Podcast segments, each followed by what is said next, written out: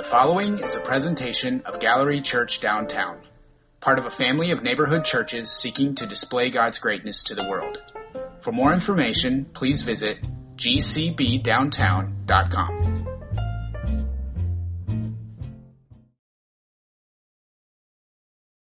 One day, Peter and John were going up to the temple at the time of prayer at three in the afternoon.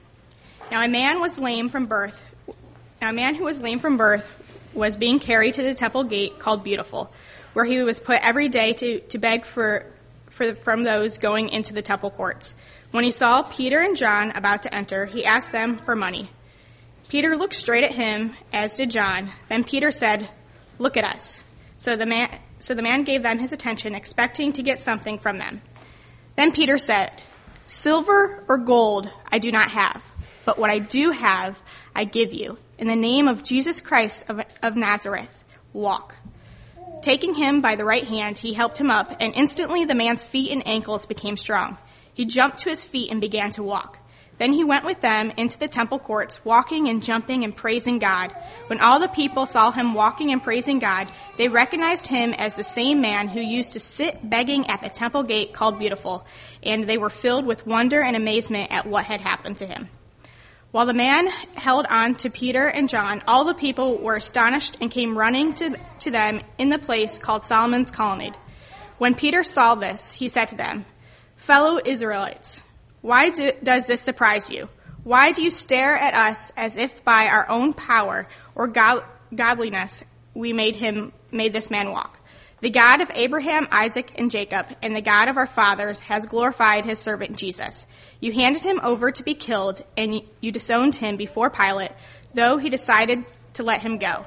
You disowned the holy and righteous one and asked him that a murderer be released to you. You killed the author of life, but God raised him from the dead. We are witnesses of this. By faith in the name of Jesus, this man, whom you see and know, was made strong.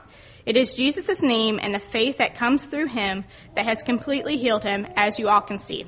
Now, fellow Israelites, I know that you acted in ignorance, as did your leaders, but this is how God fulfilled what he had foretold through all the prophets, saying that his Messiah would suffer. Repent then and turn to God so that your sins may be wiped out, that times of refreshing may come from the Lord, and that he may send the Messiah who has been appointed for you, even Jesus. Heaven must receive him until the time comes for God to restore everything, as he promised long ago through his holy prophets.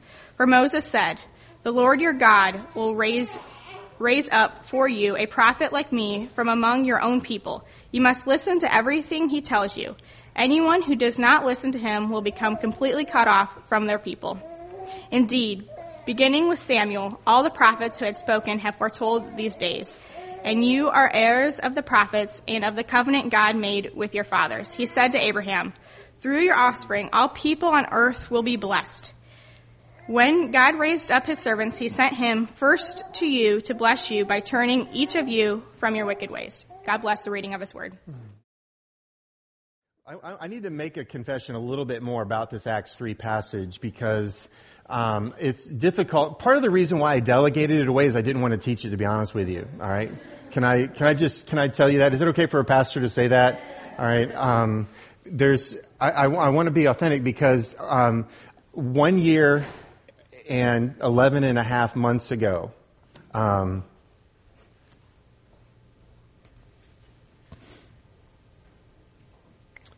we lost a church member that um,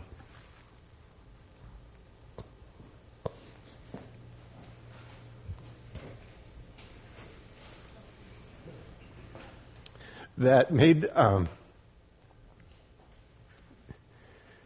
that really uh, shook, uh, I guess, the maturity and the strength of, of my faith. Uh, many of us prayed uh, frantically for a boy that was diagnosed with cancer at the age of 15 and died of cancer by the time he was 20. His name was Bo. He was a part of our church family, played the bass in our worship band, and thanks, son. And um, like that makes it better. Um, and so I asked the Lord why I couldn't have been like Peter in his life. Um, if you remember, we had doors from our prayer week on the wall, and most of the post-it notes on the doors, knocking on the doors of heaven that year, Bo's name was over dozens and dozens of the notes asking the Lord to allow us to see this young man healed. And, um, and so I don't have the answers for you um, of the reasons why, in certain people's instances, God does some miraculous things. Um, and uh, in other times, he continues to let the mystery of what the passage of death to life looks like. And I'm grateful for Bo's faith. Um, I know that Bo right now in some sort of cloud of witnesses is like, Ellis, would you please stop crying over me? I'm quite fine. I'm going to see you sooner than you might know and all these other things that could be coming from a heaven's perspective to earth. But it doesn't make it any easier for me as a minister that wants to see the miraculous done amongst us. I would love for the joy of what's happening when we gather in Jesus' name, whether it's in one of your homes throughout the week or actually here on a Sunday morning where the news is spreading widely that man, God's power is on these people and there's miraculous things being done. And I'm not saying that God isn't doing those things. But there's times when I read a passage like this that I'm like, God, we just aren't comparing to this. Um, but in many ways, there's probably a lot of stories that we could come to um, where this is true. Much like the young lady that I had a chance to see walk the aisle and marry a, one of our young men a couple weeks ago, who is a living testimony of a teenage cancer survivor that God just touched in a powerful way. And so there are stories of those that have been healed amongst us and those that haven't been healed amongst us and all the things in between all of that. But um, I have a lot of frustration in my own personal life with a passage like this. But we do see, even in our city on a regular basis, a number of people that we can identify with this person that is lame in this passage of scripture. This young man obviously has been lame from birth and his family, most likely, um, is carrying him to the one place in town where people have mercy on him and still allow him to add value to the family by bringing home whatever coins or whatever food or whatever it could be that day that the Lord allows him to bring home because that was just a part of the culture. This wasn't a organized gang tactic to take advantage of people or all the other skeptical things that you might think of when we see people standing on the corners of our city. There's some that we know are legitimate needs and others we're like, oh man, I feel like this person is taking advantage of people around us. Who do I trust and all of this? But let me, let me give one more disclaimer that I feel like is really important for us to know about this passage. Number one, Peter and John did not lie to this man's face. He, they did not have money and then refuse to give it to him. I just, I want you guys to, to understand this. This is not what's happening here. It is not okay for us to lie in the face of beggars. It's not okay to lie at any point in time. If we have money and we're choosing not to give it to them, we don't say to them, I have nothing to share with you. Because we do have something to share. And so when you look at a passage like this, one of the things that we can easily read over is the fact that one of the things that goes to all of us is the fact that we, God doesn't want us ever to lie doesn't want us ever to look at somebody and say, well, rather than telling you the truth, I'm just going to lie to you because it makes it easier on me. And I don't think that that's something that we need to do. One of the things that I think is really important for us is that this man had been sitting in this particular location majority of his life almost like Groundhog Day, the movie, where it's like you repeat the same day over and over and over and over. How many times had this man looked at people in the face or with his head down, just saying, please have pity on me. Please, something. Could you please give me something? Some, could you have any money, please? How many times had it come off of his tongue? We don't have any idea how old this man is. But if, eh, just say on average, he was spending five or six days a week at this gate begging, and he's now in his twenties. How many thousands upon thousands, if not tens of thousands, if not hundreds of thousands of times, had this particular man held out his hand, head down, most likely in shame, just saying, please, somebody, is there anybody that would have pity on me? and occasionally feeling something in his hand or in some kind of basket or whatever he had that he was gathering from. But on this day, on this day, he said the same thing that he had said thousands of times to Peter and John. And he got something that he did not expect. I don't think you and I can fathom that.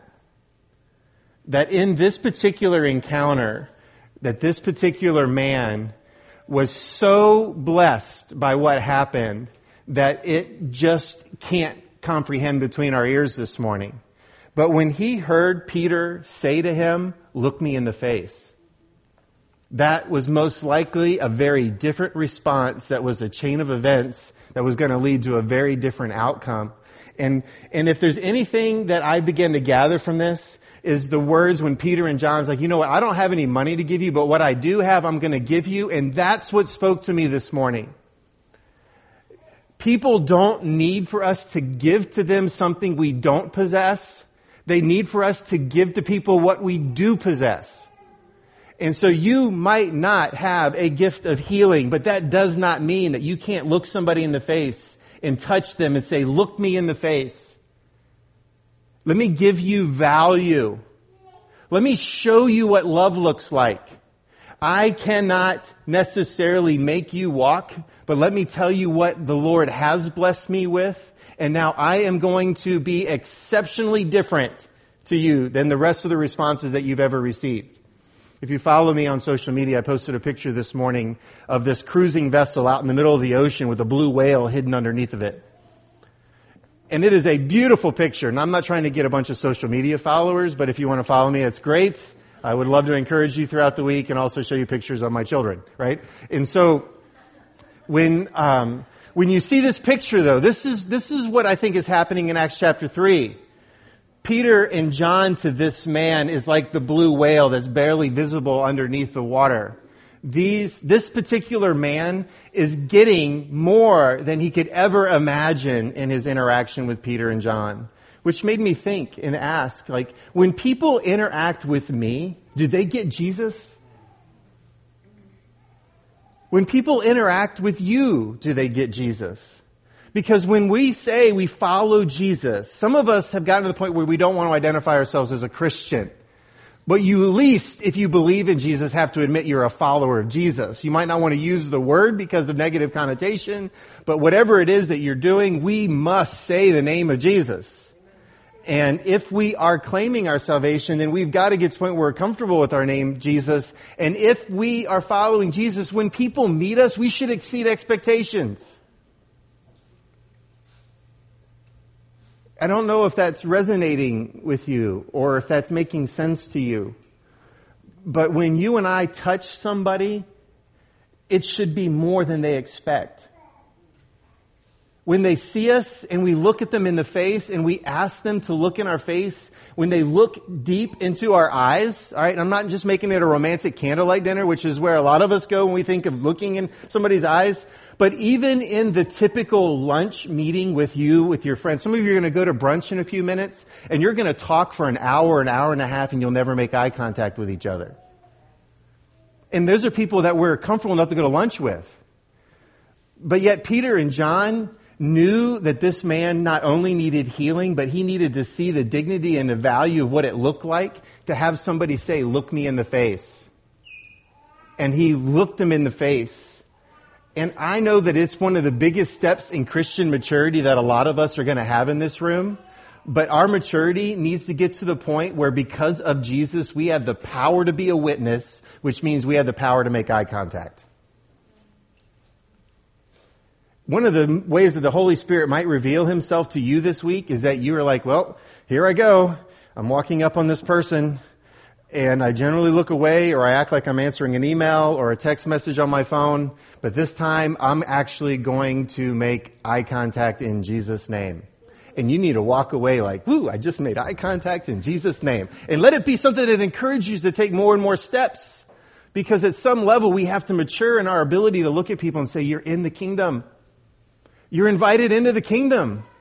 You're invited in. I have room at my table for you, but we don't want to lie to anybody. That's why we don't make eye contact. Because we have room, but we don't want them in that room, right? And so what we need to do is to say, look, I'm going to be trustworthy to what Jesus has given me.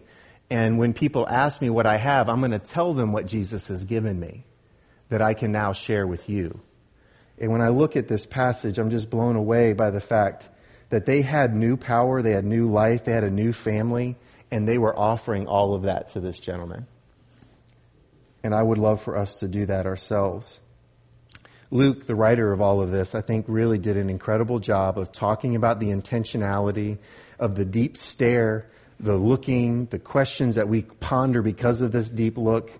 But Jesus looked at people. Jesus touched people. So if we believe in Jesus and we want to look like Jesus, we've got to look and touch people. We can't avoid them. And we can't use our personality as a distraction or as an excuse.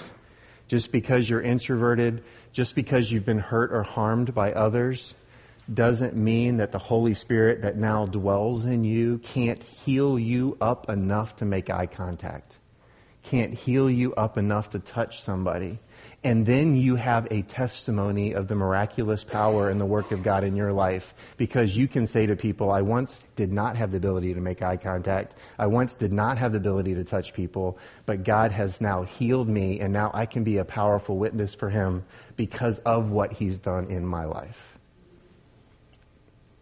It is the power of the name of Jesus that counts. Here and everywhere else. It's the name of Jesus. And I love the way Peter says it here. Just in case there's any, any confusion, and we've said this before, it's Jesus of Nazareth. Jesus Christ of Nazareth. He's like, let me just make it very specific. I don't want you to get confused with any other Jesuses. It is Jesus Christ of Nazareth that you must follow, that you must know. And it's the point behind the whole letter of Acts, which you talked about in Acts chapter 1. In Acts chapter 1, it is about the fact that when Jesus sat on the throne, this is now what happens. Yes, there's a whole lot about the Holy Spirit in the book of Acts, but the Holy Spirit is in the book of Acts because Jesus is seated and Jesus is now telling the Holy Spirit what to do. And so in Acts 3, we now get to see how it works. Jesus is in power and the Holy Spirit comes with that power to do miraculous things in and around us. And I love the fact that in this passage, it's happening now outside the temple. It is now moving towards people anywhere and everywhere they are.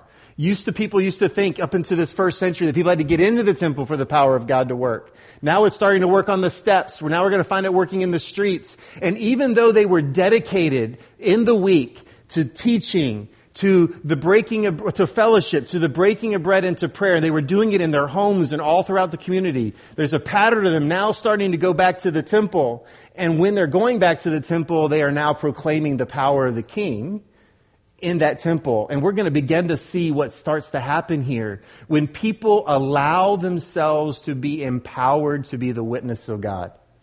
And it starts in Acts chapter 3 just through eye contact and personal touch.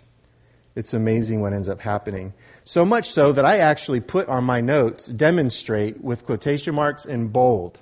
But I am not in the mood to demonstrate. I'll be honest with you. But this is what ends up happening to this particular man. He gets touched. I feel like, any of you guys ever played the game Quelf? Some of you? Any idea what I'm talking about? Alright. It has a terrible name, right?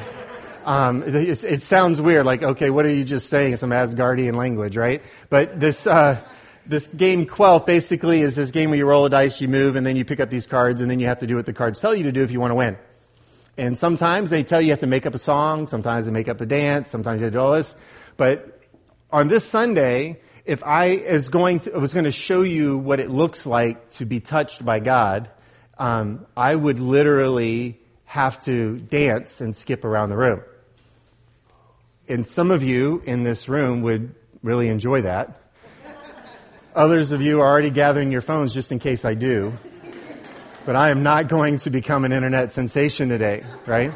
But I will tell you this, that when this man finally had two believers in Jesus Christ give him dignity in life, he could not contain himself. So much so that everybody was like, wait a minute, isn't that Isn't that the man that we've seen begging since he was a child at the gates? Isn't that him dancing around? Like what has happened to him? Could we not imagine what could happen in our city if the kid that has been the troublemaker on the block is now dancing down the street undignified, praising the name of Jesus? And he's like, let me tell you what church looked me in the face and touched me. Let me tell you what, what, what the, a church offered to me what they had. And now I am no longer bound to the things that I once was bound to. I've been set free and I'm using my freedom to now dance in front of you. Imagine what could happen in our city if that was a testimony of not only our church, but all the churches. I read a quote this week um, that was, comes out of a ministry called Alpha Ministries, which is a ministry designed around teaching people how to engage with the people around them and, and talk about the name of Jesus. And one of the stats that they had recently came out of a group of people they, that they had interviewed, and it said something like this. I'm going to mess it up just a touch, but had something around all the empty churches on the street corners in cities that when an unbeliever walks by them, they think, hmm, there's an empty, an empty castle to a forgotten king. There's an empty castle to a forgotten king. And I'm like, wow, that really resonates. But how many people could say that about me? I am a temple of the living God. I should be a castle to the king, right? And so if somebody walks by me, would they be like, wow, that's an empty shell to a king, right? Or should people be like, wow, what in the world is inhabiting that temple? And so when we think about this, there's so much happening here. There's, there's so many other points that I'd love to talk to you about, but I need to bring it to a close in the quote out of Exodus 3 when he says God, the God of Abraham, the God of Isaac, the God of Jacob, that's just not language. It is a direct correlation. It is a hyperlink back to something that everybody listening would have known.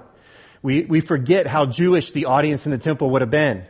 They would have known exactly the first time this was said and how it was said to Moses at the burning bush and how it was going to set off a string of events that even Jesus quoted from in Luke 20 when this happened in Moses' life to assure Moses that he wasn't going about something that there was no power of God in.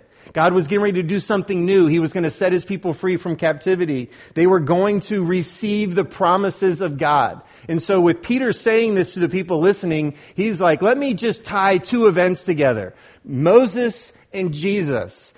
He led a, an exodus. Jesus is now leading an exodus. Jesus, he led a Passover. He, uh, Jesus led a Passover. Moses led you through water. Jesus is leading you through water. Moses gave you law that was healthy for you. Jesus has made it possible for you to walk in obedience to God. And he goes on to say to them, and you, Moses was taking them to an inheritance. Jesus is now taking you to inheritance. And because we don't think Jewish, we read over that and we miss all of that. So when Peter is bringing Exodus 3 language into Acts chapter 3, he is sharing with them that Jesus, in Jesus, the one he crucified, all the things they said about that crucifixion was that Jesus is making it possible for us to get to true freedom. And it starts with our repentance. In Acts chapter 3 verse 16 it says, by faith in the name of Jesus, this man who you see and known was made strong. I actually like to add to it, if I can, just for a moment. That man that you see over there dancing undignified, skipping around like a school child on his new legs, he was made strong because of his faith in Jesus. And it's in Jesus' name and in the, in the faith that comes through him that has completely healed him. And as you can all see, he is healed in Acts 3 verse 16. Jesus isn't a name that is a new type of magic. It's not the new abracadabra. It is faith that speaks in Jesus' name. There have been a few of you that have been intimately around me, and I try not to be the jerk, right? Um, especially when somebody does something and you're trying to help them learn to do it a little bit differently, you can come across as a jerk to say, you know what, you just prayed at the very end, you just said it in the name of uh, you know, and in, in His name. Or we, we say everything but Jesus at the end of our prayers. No, I'm not saying that it has to be at the end of every prayer that we say the name of Jesus, but there are some of us that always speak vaguely of God in our prayers. And the name of Jesus is difficult to roll off of our tongue. we can use our prayer life to help us learn to let Jesus roll off of our tongue. And so when you pray, one of the best ways for us to learn to pray is to say, Father in heaven, in Jesus' name, I'm coming to you right now because I know it's in Jesus' name that power is unleashed in the world. Or, Father, I just prayed all this for like the last 15 minutes and I don't know what else to do. And I just want to step into the fact that I know that power only comes through Jesus' name. It's in the name of Jesus that you and I can find life. It's in the name of Jesus that my family right now is facing the challenges that we're facing. I've even had people recently, again, I'm, again, I'm not trying to make it, but it seems like everything comes in waves to drown you. Like I had somebody on Facebook call me a wolf in sheep's clothing this past week. And I'm sitting here thinking, what? Seriously? I don't even like lamb, right? But when you, you, you sit, I'm like, who, who could have t- touched me and gotten bitter water? I just don't understand that. But yet it happens. And even in our best days, there's people that totally don't get us. And I'm like, Lord, what, what did I do that day that didn't reflect the image of God when I had some kind of interaction with this person? You know? But yet then I'm trying to console my wife on the phone, like within the next hour, you know, as she's getting bad news about her dad and trying to continue to learn to be a, sometimes life can be overwhelming. Can I tell you guys that? There's so much happening, so many things that come, and what has given me strength is the fact that the helmet of my salvation was given to me by Jesus Christ. And He can protect my mind. He can help me to focus on what's true and right and noble and just. And if I'm not careful, I will forget Jesus' name and then I wonder why I'm pushed around in the world by so many different things. It's because of the power of Jesus and our rootedness in Jesus that we can stay steadfast in all the storms that come in the life that we live. It's actually in Acts chapter 3 that he says to this group of people in the temple, Oh, it's in Jesus Christ that we get to our complete wholeness. And if you and I want to reach our fullest maturity, if you and I want to reach fullest wholeness possible by the time we see Jesus face to face, we have got to get comfortable with Jesus Christ of Nazareth. It has got to be something that sets root in us, that we hold on to, that we anchor ourselves in. And I have this for a slide for a closing. Believing in Jesus and the power of his name is the way to wholeness in the first century and in the 21st century. There is nothing about Acts 3 that's any different than our day and time. There are people we need to look at in the face and say, look me in the face because what I do have, I'm going to give to you and I'm giving it to you because Jesus Christ of Nazareth gave it to me. And there's people in our city that need to hear that from us. Let's pray. Father, we're about ready to come to the Lord's table as a reminder of Jesus Christ of Nazareth. And so, Lord, we come to you today saying we want people to be surprised when they meet us. We want them to be overwhelmed by the presence of Jesus when they come in contact with us. So, Lord, would you do a work in us today? Father, would you take even just this Acts 3 and the, the words that I was able to, I feel like, guide um, our church family to? Would you use it to mature us? Would you make us completely whole in Jesus Christ? That's my prayer today, Father. Would you make us completely whole? So, Lord, today I pray that if there's somebody in this room that has not yet given their life fully to Jesus Christ, that they would do it today. In Jesus' name, Lord, would they finally express that they've placed their faith and trust in Jesus? And Lord, I also pray today for those of us that are in the midst of a storm that we will not allow the enemy to get us to look at anybody other than Jesus to see us through the storm. Father, you've been good to us. You love us and we want to continue to grow in the fullness of that. So Lord, would you increase our faith today? And Lord, as we come to the table and we reflect on the body broken and the blood poured out, Father, would you help that to remind us and as well as to give us the words and the framework to talk to others today. And Father, we thank you for this sacrifice. In Jesus' name, amen.